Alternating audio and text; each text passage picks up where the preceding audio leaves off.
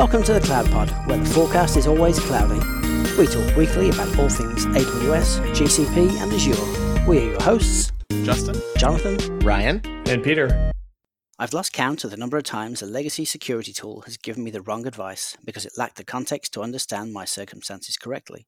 Most recently, that I should close some of my S3 buckets to public access, even though they host content I need to be publicly accessible. But how can I be sure my public buckets don't contain sensitive data? Listen later in the show to learn how OpenRaven solves this for you.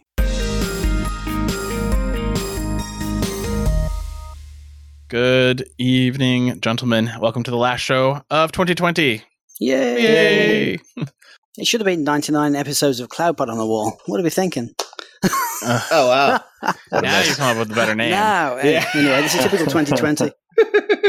Well, we have had an action packed December with three weeks of reInvent. We've had a fun year all along, even though we were all stuck at home, haven't been able to see each other in months, which is kind of a bummer. But overall, it's been an interesting 2020. So we're going to take a quick look back, see how we did in our predictions for the beginning of 2020, which none of us predicted a pandemic. Uh, so that was not hit by anybody. So, and then, you know, we'll, we'll talk a little bit about kind of our favorite announcements and then into 2021, what we think might happen and then we'll do some news. So sounds like a busy evening this evening. So let's get started. So first of all, I went back to episode something. I don't remember the number, but looked at our 2020 predictions, and they were okay. so I predicted that Amazon and Microsoft will work really hard to compete with GKE in a big way. And while I do think there has definitely been some investment in EKS, there's been some investment in Azure Kubernetes, not as much as I expected to be. But you know who did start competing pretty heavily with GKE is VMware, who at VMworld announced all of their new Kubernetes type technology and all that. So I just picked the wrong vendor, but uh, you know someone was interested in competing with Kubernetes in a big way, and by competing I mean using Kubernetes and then try to make it better. So that'll be what it is. And then uh, you know Peter, he had Kubernetes and workloads will double in the next year, which even argued I think then that it's kind of hard for us to say that it's doubled or not. But what do you think of that one, Peter? Do you, how do you feel? I think it's tripled. If Zoom used Kubernetes, then it's at least tripled. yeah, seriously. And it's funny, look back at the beginning of the year last year and the number of just environments that we were in that were de facto like, yeah, yeah, yeah, that's the direction we're going, EKS or GKE or Kubernetes, you know, AKS, and what it ended up the year at. And it's difficult now to find people who are going a different direction. That's been a tidal wave from our perspective. Well, that's great. I mean, it's a lot of complexity though, so hopefully people are doing it in the right way and taking advantage of Foghorn and other partners to do it in the right way without causing yourselves massive amounts of technical debt, which we're going to talk about in 2022 or 2023 when you're trying to rip out Kubernetes because it's too complicated. For sure. Yeah, there's definitely lots of rope to hang yourself with. And one of the big things with EKS is that, well, I don't know if I could really count it, you know, as trying to compete with GKE. What they've really done in 2020 is really invest in integrating their Kubernetes offering with the rest of their platform, which will make it a very compelling offering if you're already based in Amazon and you can very easily leverage things like IAM permissions and CloudWatch logs. Yeah, that's true. With load balancer controllers and all the things they're doing with logging integration and monitoring. Yeah, I could see that. And even the managed Prometheus is really a play for supporting Kubernetes better. Mhm. Yeah, which kind of goes to your prediction, Justin, as Mhm. well. after myself and Peter talked about Kubernetes and why we thought it was going to take over the world, Jonathan said that Amazon would open a data center across the growing African continent somewhere in one of the many economies that is growing large. I don't think that happened. Am I correct? Don't remember any in Africa. No. Wasn't Cape Town in this year? It didn't open this year, though. I don't think did it. Oh, One, Announce 22. versus open. just Should've another announce. year where Jonathan's, Two years Before ahead. his time. Exactly. yeah. So yeah, so that one I don't think that's open yet. Although eh, maybe it is. Hold on, April 2020. Yeah, now open Africa, Cape Town region. Oh, there you go. There you go. So you did get one, but I think this was announced at the time. I think you were saying you thought there'd be more, but I, again, it's a year ago, and it's a COVID year, so it's a hundred years ago, and I don't remember exactly what you That's what said. you say it's a year ago, but when you mentioned that Peter said the Kubernetes workloads were going to double the next year, I feels like it was only two weeks ago, so the time's just messed up this year. Time is definitely interesting. You also, uh, after we mercilessly mocked you for the African economies, you did say also that you thought that risk-based RISC instances or RISC-V instances would be released by one of the cloud providers, which I did not see uh, by any of them. And then, you know, because you were mad about losing in 2019 that Slack didn't get bought, we put in parentheses, and Slack will be acquired this year for sure. And you got that one. So congratulations. Just a year too late. That's all. So there you go. Yeah, so uh, you know, we did not predict a pandemic. We didn't expect massive amounts of people working from home. We didn't expect Azure to basically drop off the face of the earth in announcements in the second half of the year because of JEDI or capacity issues or whatever, and not really announce anything. So that's a little weird. I don't think I would have predicted any of those things. I didn't think reInvent would be three weeks and remote.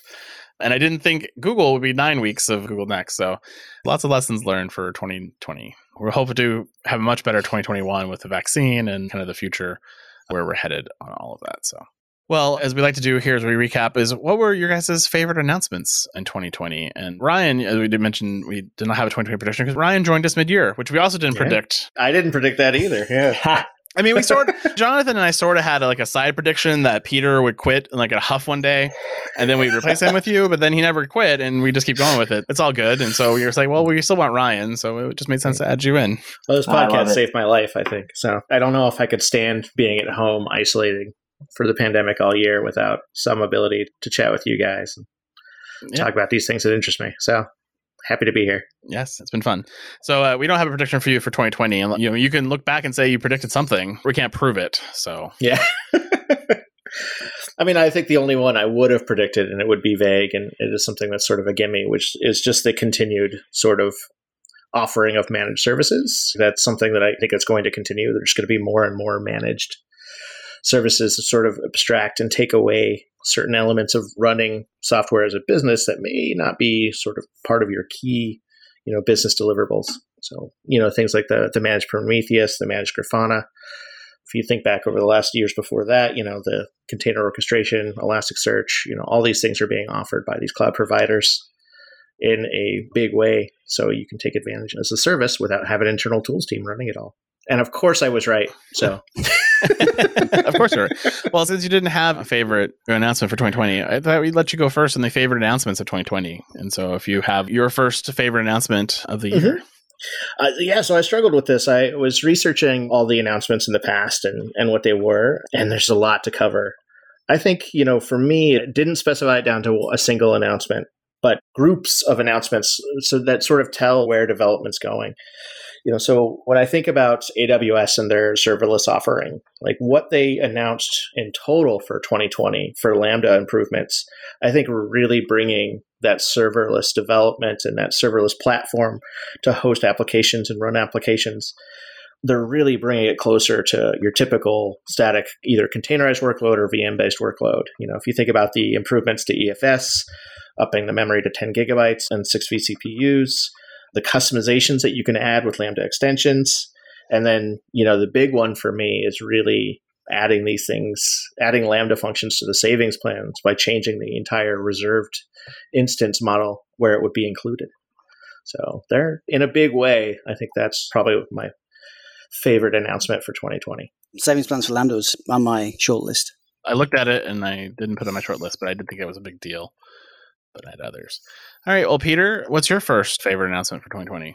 I think my first one, I don't know if it's my favorite, but it's definitely one that was, I think, pretty impactful on the industry would be Google's creation of the open usage commons.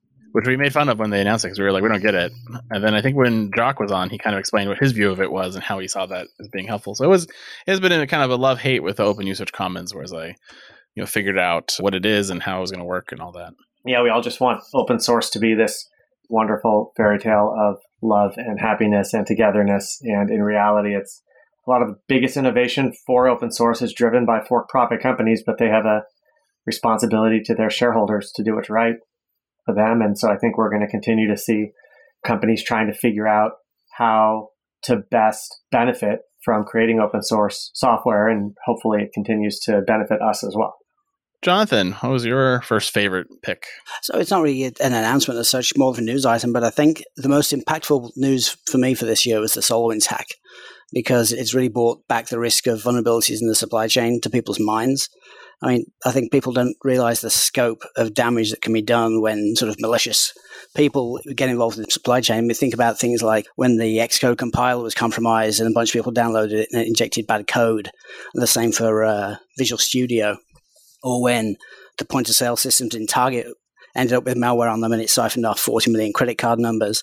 And now we've got SolarWinds with 18,000 business customers who potentially have millions of their own customers who may be impacted by data loss or damage. So I think it's an important reminder that we need to be more careful about the supply chain. And I think next year will be the year of securing the supply chain. It's going to be interesting how we actually secure it, right? You know, thinking about how up the vendor can I get about how they're doing stuff and how they're building these services. And yep. it will definitely be interesting to see kind of how that works out and how the market reacts to it. All right. Well, my first one up was Honeycode. Uh, and and it's my favorite because it, it's my favorite because from Amazon, just because there was so much hype. We talked about it for months after reInvent, how no code was going to be this big thing, and you know they were going to try to make a big deal out of it. And it was all based on news that we were hearing and rumors and how much money Amazon was investing into it. And then they they not only announce it, and it's terrible. It's just a bad product, but it also has a terrible name that we mercilessly made fun of. And it's sexist and it has a bunch of problems with it. And so it just is the perfect example of the terrible naming and terrible deafness that Amazon sometimes has. And I just think it has it's such a microcosm of so many problems at AWS in one product release that I think it's just a really interesting study of the hubris of AWS. And so that's why I picked that one. yep. It was on my list nice. to, to mark mercilessly as well. yeah. All right. Well, let's go back to Ryan. Staying true to form, this one's not really cloud provider specific. This is what I really enjoyed, especially at the beginning of the year, well, you know, you know, March April timeframe, was basically the COVID nineteen response that every one of the cloud hyperscalers basically provided. And so, whether it was providing publicly accessible data lakes to be used against research, or you know, from Amazon, they'd released the CORD nineteen, which was basically the database of research findings that you could use for your own research purposes.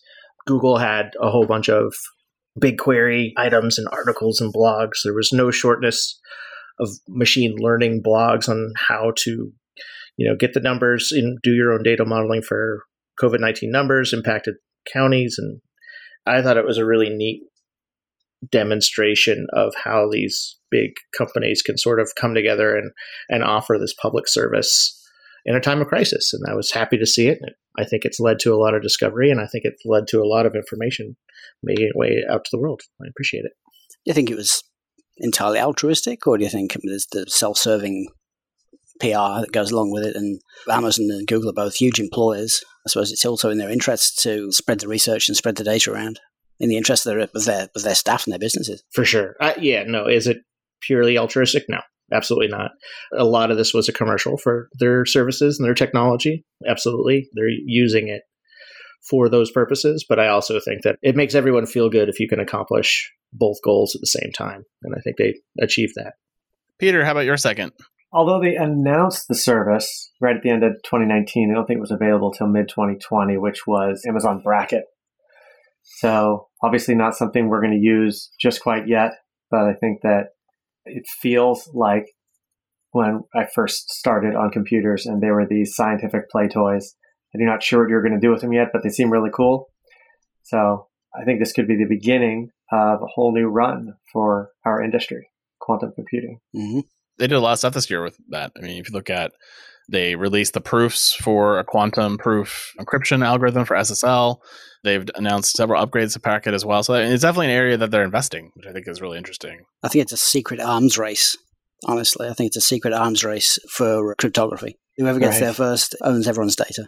It has to be, right? Well, I don't know if Braket specifically is part of that, but just quantum computing in its own right. Like that was everyone's first thought was like, what can we do that's really dangerous? Oh, you mean decrypt everyone's secrets? Okay. yeah, and it's definitely becoming more mainstream now with libraries that support machine learning using quantum computing as well as TensorFlow. It's only a matter of time. Yep. For sure. Hey everyone, Jonathan here. I just wanted to take a minute to thank the cloud consulting gurus at Foghorn for helping make the Cloud Pod possible. These folks truly get it. Cloud consulting experts since 2008, they are premier tier partners with AWS, Google Cloud Platform Silver, and Microsoft Azure partners. From multi-cloud to containers to moving full production workloads to the cloud under the tightest compliance, Foghorn's team of full stack cloud engineers have been there, done that, gotten the t-shirt and are ready to share their experience with you. If you're in the market for some talent to supplement your team, visit www.fogops.io slash thecloudpod www.fogops.io slash thecloudpod. Foghorn, the promise of cloud delivered. Jonathan, how about your second? So my second is the confidential computing sort of movement, which Microsoft, Google, and AWS, all three kind of got kicked off this year. It may turn out that that type of enclave is the solution to part of the supply chain problem. Even if it's not the solution to that problem, it's definitely a step in the right direction to ensuring that your cloud provider has no access to your data, even when it's decrypted. Yeah, it's actually on my short list too. It's either a paradigm changer or it's not. It's too early to say but it definitely was on my radar as something that's going to have potentially big impacts next year, especially if we get back to supply chain and you know how important that's going to be to the bigger picture. And if one of the ways that you guarantee the code is what you think it is, is through you know signing and through these encryptions and enclaves to do that, then this might be a big part of that story as well. Yep. I guess as well as the security brings you, it's also helped drive some of the innovation around encrypted memory, which prevents VMs sharing the same hosts from stealing each other's data. And it makes everything more secure. What they've done to build confidential computing has made everyone more secure, even if you don't use enclaves yourself. Well, my second one comes from Azure, and this is the announcement of Azure Orbital, which, you know, when Amazon announced their space thing, I thought they were kind of crazy. And now Azure's gone right after them into the same bucket. And so I thought that was awesome. That apparently there's a big enough market for Azure Orbital and for AWS Space and all of those satellite connectivity capabilities. So I thought that was pretty cool that there's actually a market for something like that, which I didn't think there was when Amazon did it. So glad to see it. I thought it was interesting. I think their take is unique. It's a little bit more internet provider, satellite connectivity provider based, and it's really about putting Azure kind of in the edge of your satellite network, which I think is interesting. And so I uh, picked this one as my second. I was hoping somebody was going to announce that whether it's AWS or Google, announce the first data center in space. Literally, well, I mean, you launch, cool. launch, an outpost with a big ass solar panel or batteries or whatever it is you need, I don't know, to power these low power ARM chips and things. You could literally have compute at the edge of space. Well, you know, you still have time for 2021 predictions could happen. No, if it's going to happen in 2020, then the news will be space-based data center crash lands in the middle of you know Chicago or something. It is, it's going to be something destructive. It won't be a good spin. nice. All right, Ryan. How about your third and final theme? Since you're in the theme camp. So, I really think that this, you know, 2020 was a big shift for containerized ecosystems, I guess a lot of the shifts that have happened to the Docker community and the Docker products, the split between the enterprise software and the sort of developer experience tailored softwares, and then, you know, the beginning to see the limits that are imposed by that split. So when they download limits were enforced, I think that was the first super big test of containerized applications being able to survive without the Docker company sort of existing in whatever form. So it's, you know, you start to see the public image repositories come up to replace it. A lot of work has gone into the agnostic hosting of containers, whether it be, you know, EKS anywhere, ECS anywhere, and Anthos, all kinds of things like that. So you're starting to see these things become really ubiquitous. And then, you know, the switch from Docker runtime, D, you know, sort of not supporting the Docker what is it, the Docker API, and uh, the move to supporting only open container D runtimes. I think that that's really is sort of a shift in how this has been traditionally managed over the years, and I think that that's the fact that the industry is able to survive that big sort of change. I think just goes to show that containerized workloads aren't going anywhere, and they're not. The ecosystem isn't as fragile as I once thought. Peter, you're third. So I was so far we are all on the same page because I lost Honeycode and I lost Docker download limits. so starting to dig into the bowels of my ideas. And one of the other ones, I guess, I don't know exactly, probably applies most to Microsoft. Maybe Azure to some degree, Microsoft to a bigger degree, but the whole, this trend that the work from home requirement from COVID that was now extended to indefinitely and for some companies forever show just basically this concept that the pandemic has accelerated the process of potentially all jobs being, or many, many more jobs being virtual. And I don't think there's any surprise that many companies are announcing that. And many companies are announcing moving their headquarters out of San Francisco Bay Area, out of California. And yeah, I think that since Microsoft has such a much more prominent role in the desktop and worker compute environment, it could definitely affect them positively more than some of the other companies. it will be interesting to see kind of how it goes. I know I, I'm looking forward to working from home permanently and never driving to an office again.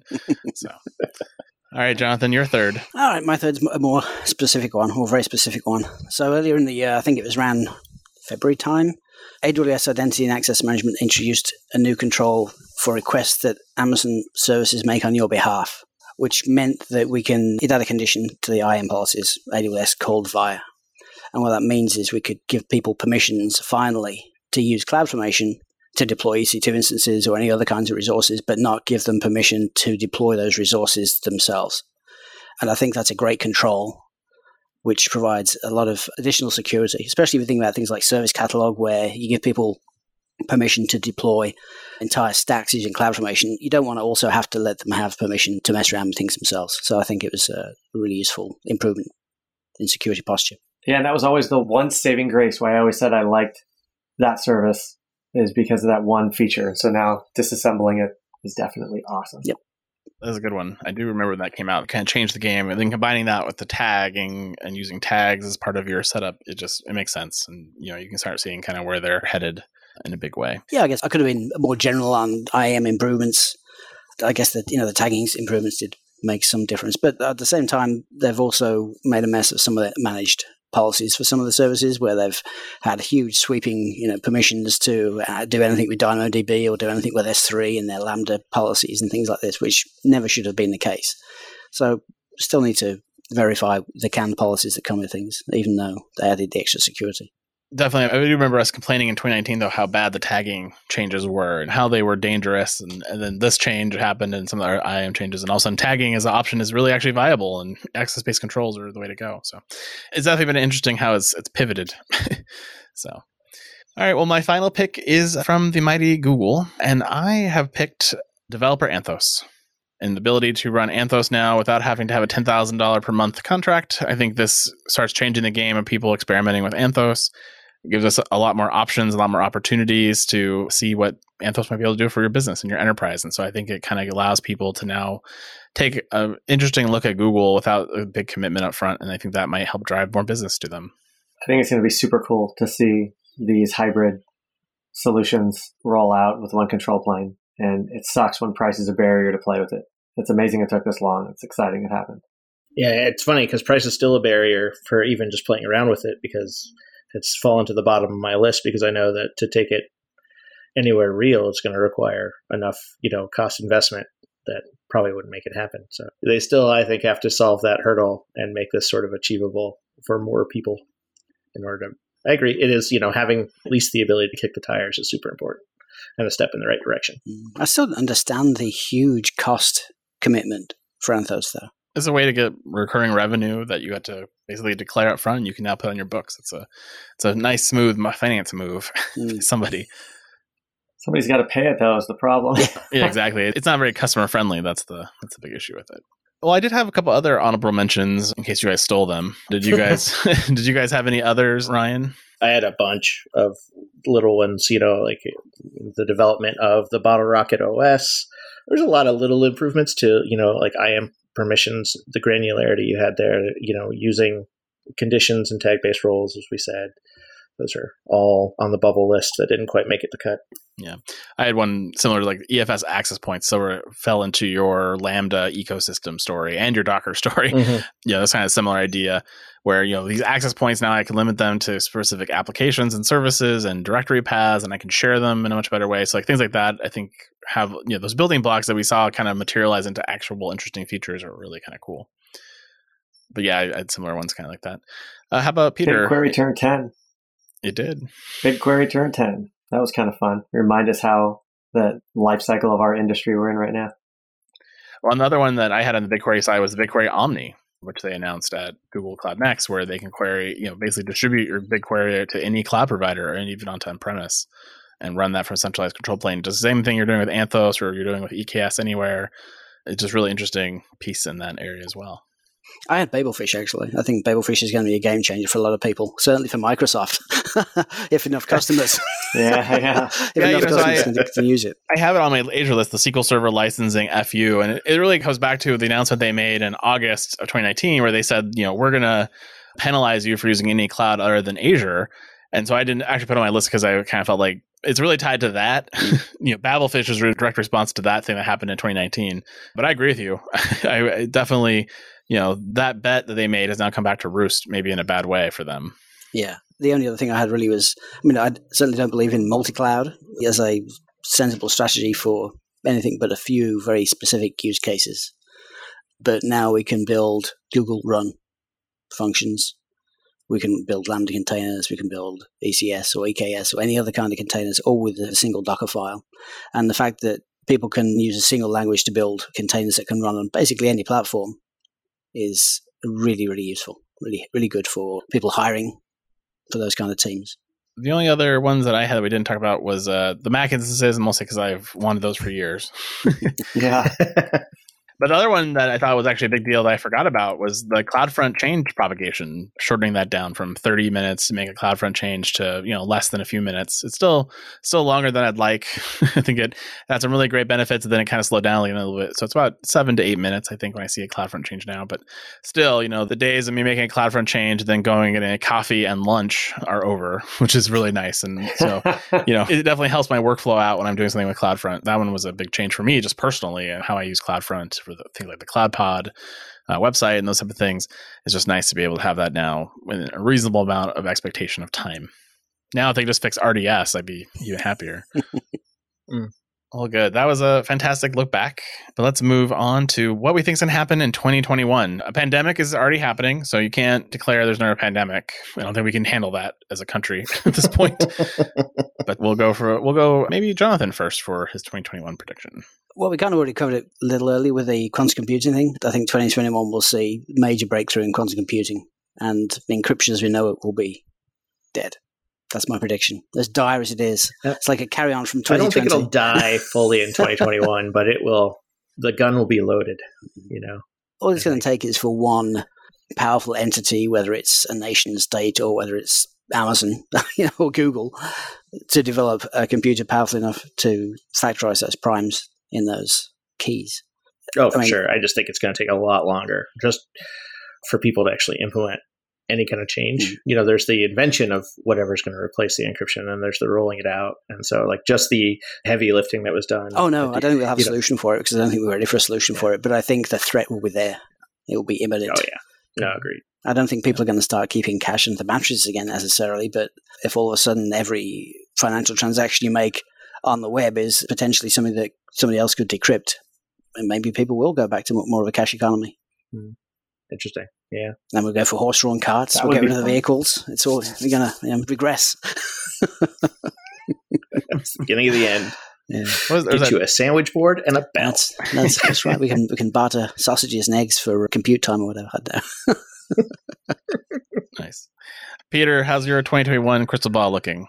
I think you know, I think for years there's been the main blocker to go to the cloud for many companies. Originally was security, and for a while also either technical blockers or the lack of technical capabilities to evaluate and migrate. I think the biggest blocker to more cloud adoption in the next year is actually going to be the overhead of additional cost from individuals using the cloud, but not doing it in a cost friendly way. Spending too much. This is not new. Obviously, for years, people have been disappointed with their revenue and their costs on, in moving to the cloud because they did it poorly. But I think that this is the year that that's going to be the main blocker, the cloud adoption. Building crap the wrong way, making it cost too much, and then stopping, pausing, moving more workloads so they could figure it out and build their own capabilities around cost management. You think that's because of the damage to the economy from COVID, or just we should have reached that point where all the people who could move cheaply have already moved, and now all that's left are the people who can't do it cheaply? I guess I think that the pressure to move has become so great because there's so many benefits that many more companies. We obviously live in an area where we're pretty far ahead of the curve in the San Francisco Bay Area. We all work at companies that are pretty bleeding edge there's a lot of companies out there that are just getting their feet wet in this space and they're going to be forced i think to move quicker than they're ready and they're not going to have the capabilities to do like you can get anyone to go migrate you lift and shift you into the cloud and i think people are going to do it because they just have to they feel like they have to but they're not going to have the internal capabilities to make sure that they monitor and manage that cloud spend appropriately, and they're going to get burned with high costs. Hmm. Sounds like we need a managed migration service. That's one way. Uh, obviously, I think it's like an ongoing capability that everybody's going to need, though. You know, not just the migration piece, but the sprawl, the orphaned resources from automation, all the things that hit you and you never thought of until it happens to you and you see it on your bill. There's so many companies now that are going to go through that process that I think there's going to be less tolerance in other industries for that waste than there were in sort of leading edge industries where we feel like those are lessons learned and we move on because we're better for it. Yeah, it's less managed migration and more managed transformation. Like, yeah, you know, the success stories of people lifting and shifting in order to take advantage of the optimization once they're in the cloud are few and far between. They exist, but the norm for sure. And so these teams get in there and get their stuff migrated, whether they're using a managed migration service that exists today or some other method, they find that the operating model they're used to using is just so different that if you don't change that, you don't change the underlying technology, you don't have things auto scale and turn off by default, it's just going to be expensive. And to some of these teams, I think they're completely blindsided to it because we have maintained application infrastructure in a very specific way for a very long time. When you think about a data center, you have somebody who's responsible for compute, somebody who's responsible for storage, typically, or the network, and there's individual teams which have their own constraints. But if, when you migrate to the cloud, you, have got sort of this potential infinite runway of things you can do. You could have a, a rogue task that creates snapshots, and you could have a million snapshots in your account before you know it, and be spending tens of thousands of dollars a month in something that makes no sense. Whereas in a data center, that would never have happened. You would have run out of capacity. Somebody would have called you and said, "Hey, this doesn't make any sense." So maybe 2021 is a year of you know common sense. Make AI ML do the common sense things for me and say, "Hey, are you sure you want to create the millionth and first snapshot for this very same thing? You seem to be doing it every 15 minutes. It makes no sense." Totally. I rescind my prediction and I.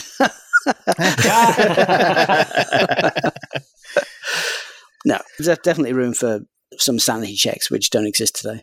Well, mine is sort of started already in 2020, but I think is going to see a lot more of in 2021, which is the verticalization of cloud. I think we're going to see these cloud offerings. I'm putting offerings in quotations. Are they specialized for things like healthcare and retail and entertainment? And fintech and financial services, et cetera. I think that it just makes sense at this point. We've got the building blocks, we've got higher level primitives, we've got you know applications and services now, and if we start bundling those into packaged offerings and under Amazon Web Services Health or Azure Health or these things, and they're already you know they're part of that bundle, they're HIPAA compliant, they're the things that I need. There are quick starts for that. It just makes sense for the cloud teams to diversify that way and target those markets and kind of create those solutions in that space. And I think that's what we're going to see from all the cloud providers is them starting to build out more and more of these verticals with the success off of things like Azure Health, which came out this year. I think we'll start seeing more of those sometime mid next year. Is it more of a marketing thing, or do you think it's actually innovation in those verticals? I think some of the early stuff is going to be very marketing specific, but you know, you look at what Google's delivering, they're giving you like very hardcore health features. like they're not primitive, they're actually like this is a feature of a health application I would build. And they're giving me that. So I can see that potentially it may start as a very marketing centric thing. And then as they get feedback from customers, what they need, they can start becoming more specialized and more dedicated to the need of that particular vertical.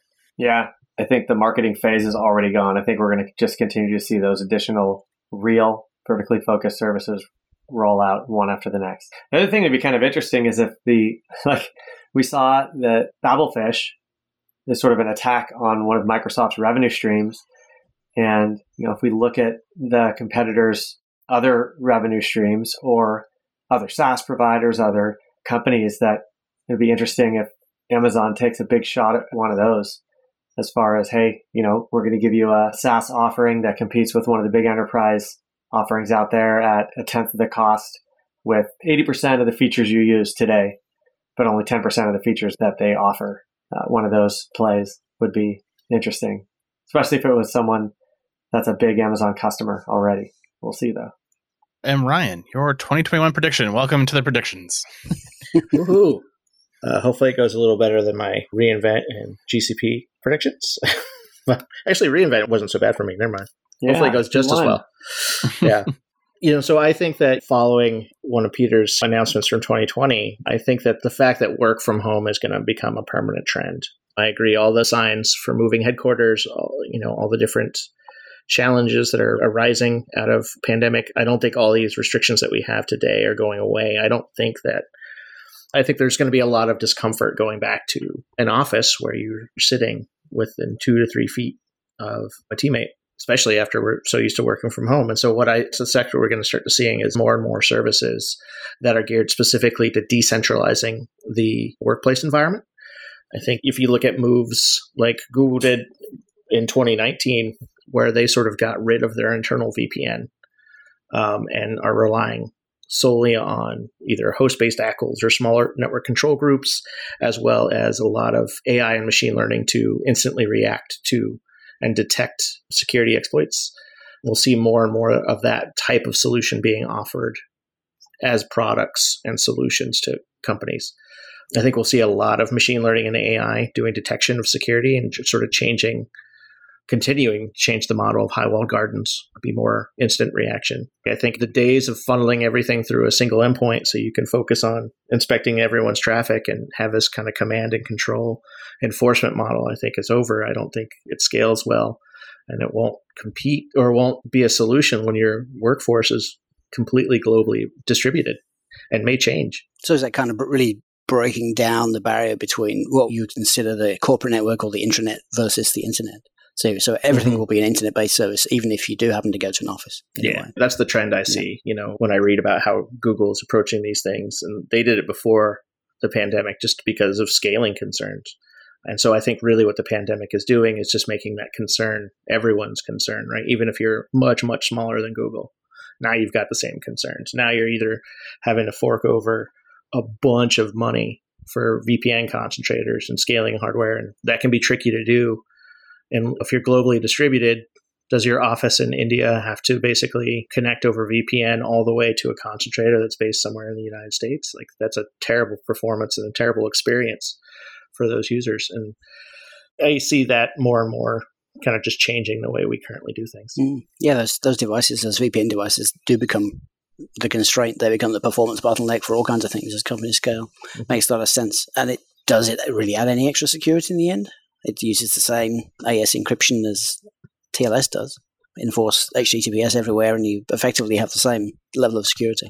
Mm-hmm. Yeah, mm-hmm. it's interesting. It would definitely be interesting to see where that permanent work from home kind of leads us in a new reality.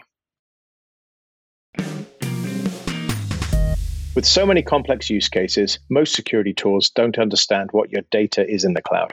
OpenRaven monitors your cloud asset configurations and the contents of the data stored in data lakes, object stores, relational and non relational databases. Then alerts you when unexpected data appears or if configurations have drifted to being risky. Use our pre built policy library or write your own policies using the industry standard Open Policy Agent to ensure that your data is safe and use our reports to assess compliance with data and privacy regulations. Visit openraven.com slash the cloudpod to learn more and start a free trial to discover, classify, monitor, and protect the data you have in the cloud.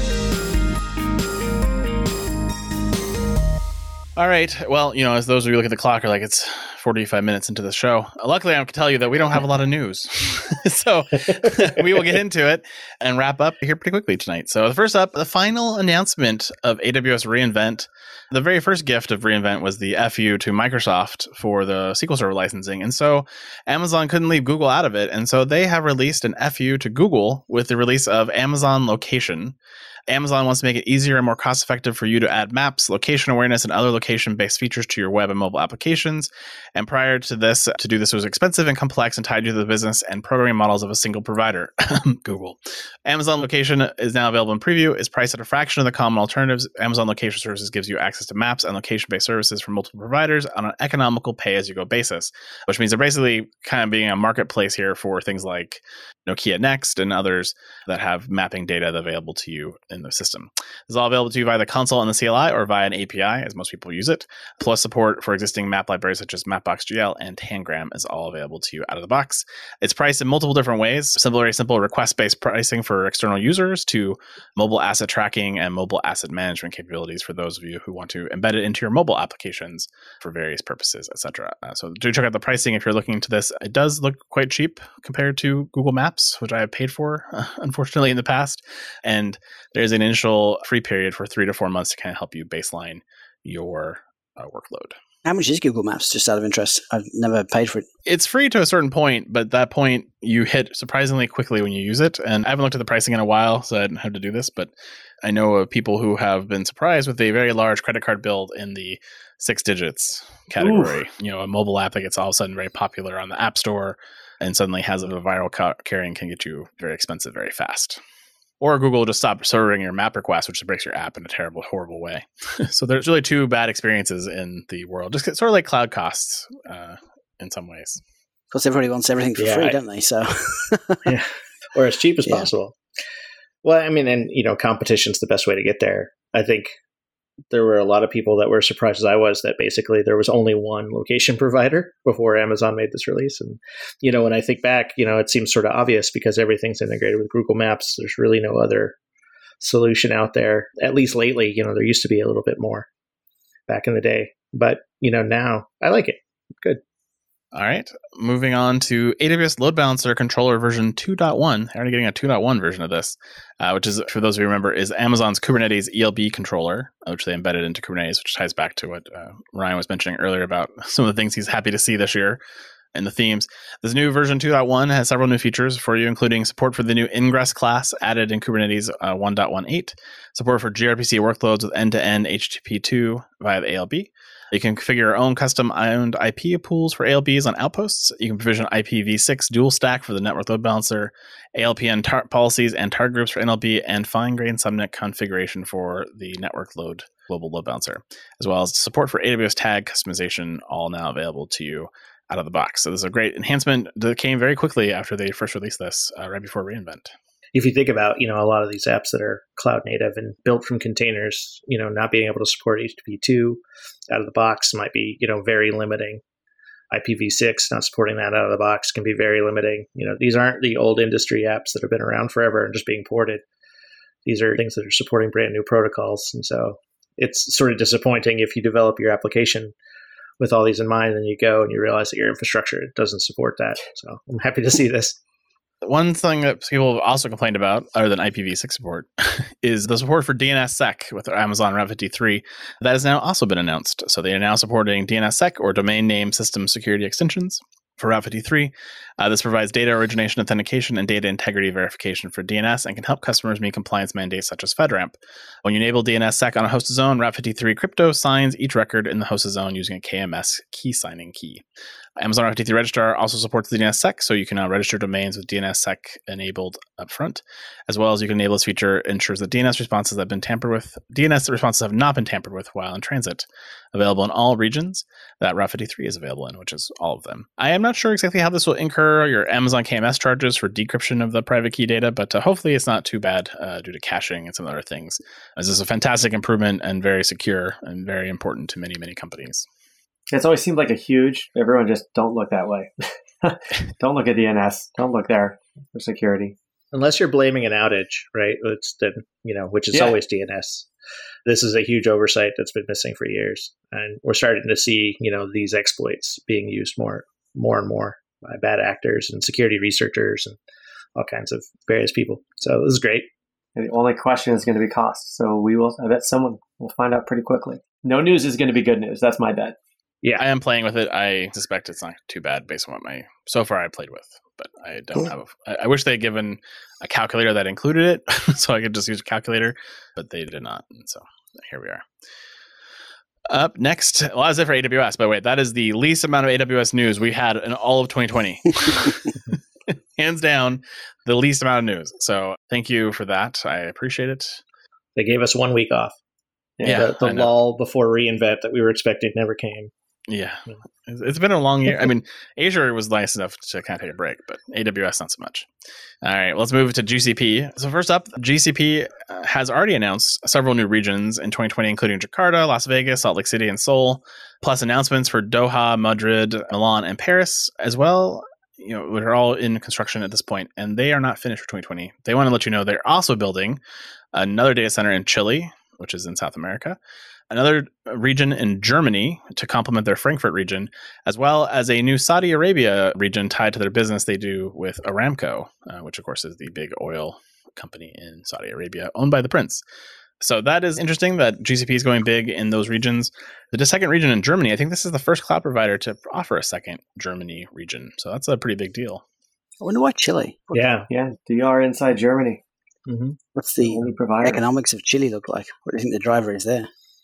Is it just a stable country in South America, which makes it a sensible place to, to put a data center? Or Well, they, I mean, they're severely lacking in infrastructure for internet, internet powered applications in South America in general. Not all, you know, like there's regions in South America that are more stable than Mm. others. Sometimes it's even within a country, like there'll be parts of a single country that's that's stable versus other parts of the country. In the actual article, there's a quote here from Red Salud, which is apparently one of the leading networks of private healthcare providers in Chile, that have migrated their infrastructure to the cloud on GCP. And so they will be one of the launch partners or launch customers of the GCP region in Chile. And so they talk about how they needed to be closer to their customers and end users. So this Google Cloud region helps them do that. So I think there's definitely some use cases and customers, but again, it's, you know, is it going to be a big region? I don't know. well, if everyone's working from home, then we can start outsourcing labor to all over the world if the infrastructure's there. People Yeah. already outsourced to Mexico and Costa Rica, Brazil. So having a presence in other parts of the world just opens up the availability of technical resources. I don't That's even a want to outsource. I just want to go work from the Atacama Desert. There you go. Amazing. There's some great talent too in South America, and they're closer to our time zone. Well, if you have been frustrated with your dashboard creation experience in Google Cloud Monitoring, they've given you a new dashboard creation experience. Yay. to allow you to generate a variety of visualization types, including better flexibility for dashboard layouts and making data manipulation even easier. So there's now 40 charts per dashboard, up from 25 because executives love charts. New component types, including line, stacked area, stacked bar, and heat maps. You can make widget change color depending on the thresholds now, so you can have red blinky lights if you like, and fully backwards compatible with your prior dashboard release, so you don't have to throw all those away and put them back together. And all I can think about this is now who's picking on who in the open source world, Grafana? Yeah. So same crappy dashboard, but just new experience. But how did they not have line charts before? like, They- that was a little weird to me too. I was like, line charts, really? They did. No, they did have line charts. So I'm a little confused by that. I mean, I haven't used it since it was, you know, Stackdriver, but they had the ability to do line must have charts. Well, maybe they just didn't have the ability to embed them into a dashboard. I mean, Maybe. that's the probably maybe. the difference. Yeah. Yeah, definitely an interesting announcement. But uh, you know, if you were Yeah. unhappy with that, you have a much better choice now. Yeah. No, heat maps. Come on, Amazon, since I'm primarily based in Amazon, heat maps would be amazing feature add for CloudWatch. So if you have developers who hate the fact that they have to compile a Docker container, publish it to a registry, and then put it into Cloud Run, Google is pleased to announce a single command to build and deploy your code to Cloud Run directly. You no longer have to suffer that injustice of the first packaging your code into a container and then deploying it into an image. All available to you now through a single build command by Cloud Run. So there you go. from the Department of Very First World Problems. yes. I could throw out my three line bash script. Oh, crazy. Yeah. I can't tell if these announcements, because, you know, there's a bunch of these that are coming out now. It's not just Google Cloud Run, but, you know, the SDK. And if you think about other, you know, distribution code, like basically translators, this is a very common theme that I'm like, do I just not understand the problem? Is it really that hard? I don't understand. Like building it all in a package just means that I'm sort of reliant on this entire ecosystem and running this command. I have no customization ability. I have no ability to do programmatic versioning or dual writes or all kinds of other powerful things that you can do in a, a CI pipeline. So Yeah, but it's no code. that must be it. Well, it was code to get to the container, but then after that, it's no code. to Yeah. get to Yeah. running it. Google guess. just launch your own keyboard with a special, you know, Cloud Run button on it. Does it does It's just a for big you? button, right? yeah, keyboard with a single big red button. But didn't Amazon do a, a similar thing right already? Well, kind of similar because you They are. well, I mean, you can Docker Compose directly into ECS now, which is kind of mm-hmm. close. Docker Compose and CDK supports ECS. It's the exact same thing. Well, next up is the Dataproc Metastore. This is a fully managed Apache Hive Metastore now available to you in public preview from Google. Apache Hive Metastore is a key building block for data lakes that utilize a diverse world of open source software such as Spark and Presto. To help support this use case, Google's releasing Dataproc Metastore, a fully managed, highly available, auto-healing, open-source Apache Hive Metastore service that simplifies technical metadata management for customers building data lakes on GCP. And for a limited time, it's free. well, that's nice. Dataproc has several key features that they've added since the beta in June, including IAM Kerberos support, import and export support, something called VPC-SC, ACID transactions, cloud monitoring integration, broad Dataproc compatibility, service updates, cloud console, and cloud SDK. This is not cheap though. After the free tier, a developer tier cost will be 34 cents per hour, or $252.96 a month.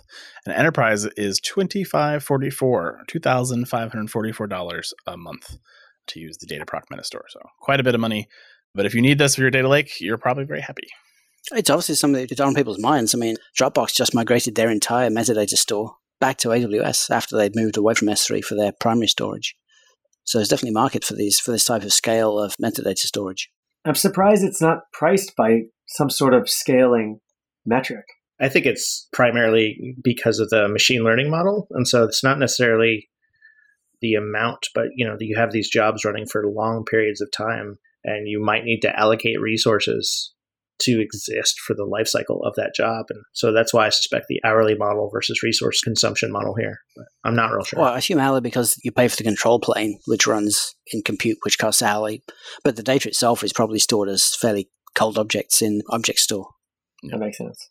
Or maybe I'm completely wrong. Who knows? yeah. yeah. Please call Maybe, in. Tell me. possible. And uh, then the last up is a final announcement for Cloud Spanner. Uh, apparently, several new enterprise features that were missing from Cloud Spanner are now available to you at the end of the year. Those are including exciting features such as check constraints to specify that a value in a certain column must satisfy a Boolean expression. The generated columns whose value is computed from other column in the same row now supported, and a new numeric data type. And the numeric data type provides precision useful across many industries and functions, supporting precision of up to 38 and a scale of 9, meaning it can store a number with a total of 38 digits, nine of which can be rational or right of the decimal which I'm glad they explained that to me because I don't know that I would have known that. so appreciate that. 38 digits, nine of which after the decimal point. So if you have that level of precision need for your spanner, you can now support that out of the box.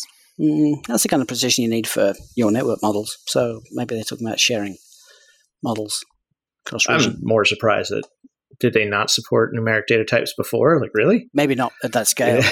People just tend to store numbers as strings at that point, and they just build their own functions to manipulate them. Yeah. It just you know, you have to do that outside orchestration in order to compare two strings to see if they're greater than one another. The check constraints is odd, though. I mean, I kind of figured that that would be an application concern more than a database concern. Providing that kind of feature in the database itself is odd. It's for people moving from SQL Server to Spanner. they need these features. Well, that's it for GCP. But moving on to Azure, who have stunned us with an amazing article called Five Ways to Save Costs by Running .NET Apps on Azure. Which imagine that the area where they penalize you for running SQL Server and other clouds is magically cheaper on top of Azure. I could never have guessed. Azure keeps doubling down on why their cloud world is so much cheaper because of Azure SQL with hybrid benefits and app services.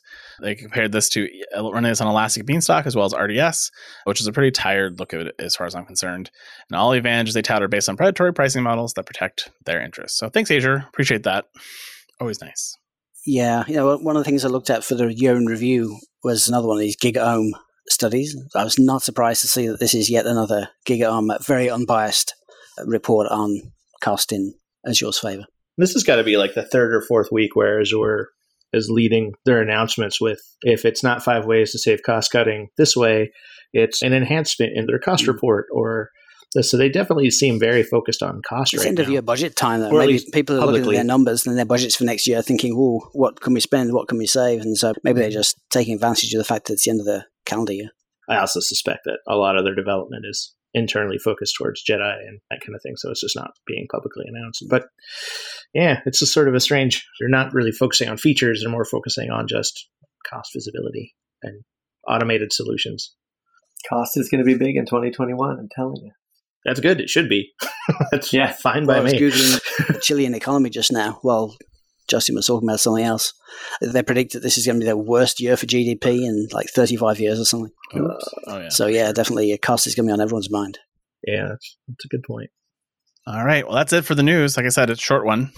and then we uh, take us to the final lightning round, the moment of truth. Who will win the 2020 lightning round? Peter, take it away. There's nothing cheaper than free, and there's five more free services now available in the Azure free account. Service Bus, VPN Gateway, LB, Container Registry, Archive Storage, as well as increased free amounts of Cosmos DB. Increased free Only in the free cosmos mass. would you talk about free. Sorry, say that again. I talked right over you. Only Azure will give you the cosmos for free, which I can look out my window right now and see. Oh, nice. It rhymed. That's the first rhyme, I think. I, I don't know if anyone's rhymed before. I'm not sure. He's a poet and he's unaware of it. Nice. Yeah. nice. The lightning round becomes a rap Yeah. battle. This is gonna be fantastic. Please no. 2021 is going to be amazing. I quit. Yeah, yeah. The Clapper's going to do a musical episode Uh, next year. Um, no, Oh, man. that's a hard pass. Yeah. yeah. AWS Database Migration Service now supports Amazon Document DB with MongoDB compatibility. You guessed it, as a source. must mean that document DB doesn't work then, because I migrated my data to it. Now I need to get my data back out to Mongo. So they gave it to me as a service. Appreciate that. It's Does a it two-way actually door. convert? You can get from MongoDB into Document DB, and then can you maybe translate it to a useful SQL technology by using it in DMS? That's my hope, anyway. so you want to Yeah, go from like, like MongoDB DB. or document DB to SQL Server, so you can Uh, pay more yeah. licensing. Sure. Well, I don't know if SQL Server would be my choice, Postgres, but there are other technologies that yes, I would use over MongoDB. oh, for sure. Especially as lots of modern RDBMSs support JSON data types and can query, you know, deep contents of those those. Uh, Hey, I'm sorry. AWS. AWS Code Build is now available in the Africa Cape Town region. I guess that show proves that there's a Cape Town region because now they're releasing features. But I was really more Mhm. concerned that Africa needs code builds. Why are we putting that penalty onto Cape Town? Like, aren't they already trying to become an up and comer in the world? Can we give them Git? Like, why do we have to give them code build? Everyone must learn through suffering. Africa's Yes. no. AWS Deep Composer launches new learning capsule that dives deep into transformer models. This sounds like the plot for the new Transformers movie. Michael Bay must be involved. What was the transformer that had the tape deck with the cassette tape? That was one of my favorites. Was that Starscream? Was that? That's all I can think of when I read this headline. when I think about cassettes, I think Amazon about Chime now. Guardians of the Galaxy. Nice. Amazon Chime now supports joining meetings from Echo Show 8. I mean, that's what I want to do. Is I want to join a chime meeting from my Echo in my kitchen. Sounds horrendous. Today I learned that there are eight versions of the Amazon Echo show, Really? which is amazing since I do not know a single person with one. Is it eight inches or eight versions? I don't know. Is that the one that follows you around the room, kind of creepily? Turns, I- I turns, thought that was a- I turns, thought that was a yeah, Facebook turns to watch you. I thought it was just the Amazon Echo device with a screen, but I didn't realize maybe eight is for size and not versions. Well, they have an Echo Show 5 and they have an Echo Show 8. So I think it is based on the inches and the screen size. AWS Config launches the ability to save your advanced queries. I mean, that assumes that I can figure out a query that gets me anything I actually want from Amazon Config first, that I would want to save it. Yeah. I dare you to show me the last time this actually changed in a meaningful way that's not just updates to the tag values. Hmm. You can now use AWS Secrets Manager to rotate your AWS data migration service source and target database credentials. So if your migration is taking so long that you now have a compliance requirement to rotate your passwords every three to six months, your migration is probably not going so well and you should probably reevaluate. That's just my take. But hear me out. If you're using the database migration service to migrate from MongoDB to a proper database thing, then you know maybe that time makes sense. Yeah. Could change the passwords. Maybe you just found it easier than setting up a real DR replication solution. AWS Ops Hub for AWS Snow family is now available for Linux. Making me wonder who was the Linux guy who asked for this feature, who wanted a GUI on top of Linux to manage their Snow device. Like, really? Because uh, I thought, well, maybe this would be used in the data center. But then I'm like, who's running a GUI on their Linux box in the data center? That's even worse than the Linux admin on this desktop using it. I just, I, I'm so confused by this one. But everyone knows that Linux guy who just insists that you know this feature must exist on his Linux desktop as well as you know it's offered on the Windows desktops and the Mac desktops. Everyone knows that guy. Are you making fun of me for asking for Linux support for the Yeah. VPN client? See, we know one. He's right there What's your use case? Um, uh, just cause. because I'm running Linux. Screw you. I could just picture a GUI made of ASCII art, is all I could think of. AWS Artifact makes compliance documents easy to download and share. I mean, the fact that I guess I don't require an NDA to be signed with my customers is nice, but I'm sort of freaked out by the legal ramifications of anything attached at the beginning of a PDF now makes it legally binding. That's a little weird to me. To be fair, there's no way to make this service easy enough for a compliance team to use. I've yeah. learned through direct action. Fair, fair. I mean, they have to have a whole special service just to download those enormous Excel sheets. Mm-hmm. Mm-hmm. Well, that was a wonderful speed round, lightning round. And I got to give it to the poet, yes. Justin, who finishes strong, dominated the year, and wins the last episode. Congratulations, Justin. Thank you. And thank you. Congratulations yeah. to all of our competitors. Yep, yep. Justin was really on the form. I think he'd been snorting the AWS snow. Uh, well, you got to get through 2019 somehow, or 2020 somehow, Jonathan. And you know, if that's how you do it, that's how you do it. I, I just, I, you know, it is what it is. Well, uh, that has been another fantastic year in the cloud. We're wrapping up 2020 in a big way, and hopefully, going into 2021, uh, things start getting a little bit better on the pandemic front, the political front, the JEDI front, the security front, all the things that we hope could get a little bit better next year. Hopefully, will start happening. Hopefully, Azure wakes up and starts announcing some new features, maybe again. That'd be good because they're falling behind here, folks. Yeah, put too many spoilers on 2021, but Nostradamus predicted all kinds of terrifying things like asteroids and catastrophes for 2021. So I mean, is this the same guy who predicted board. 2012 is going to be bad? I mean, oh, you know, Sa- I'm getting him a sandwich board please, and a bell. do. All right, I'm gonna stay away from Jonathan's house. yeah, the key, the key requirement for 2020. All right, guys. Well, we'll talk to you next year. Have a great remaining of your year. We'll talk to you next year in the cloud. And that is the Week in Cloud. We'd like to thank our sponsor, Foghorn Consulting. Subscribe on iTunes or wherever you get your podcasts and tweet us your feedback at hashtag thecloudpod. Or join our Slack channel, go to our website, thecloudpod.net for sign up instructions.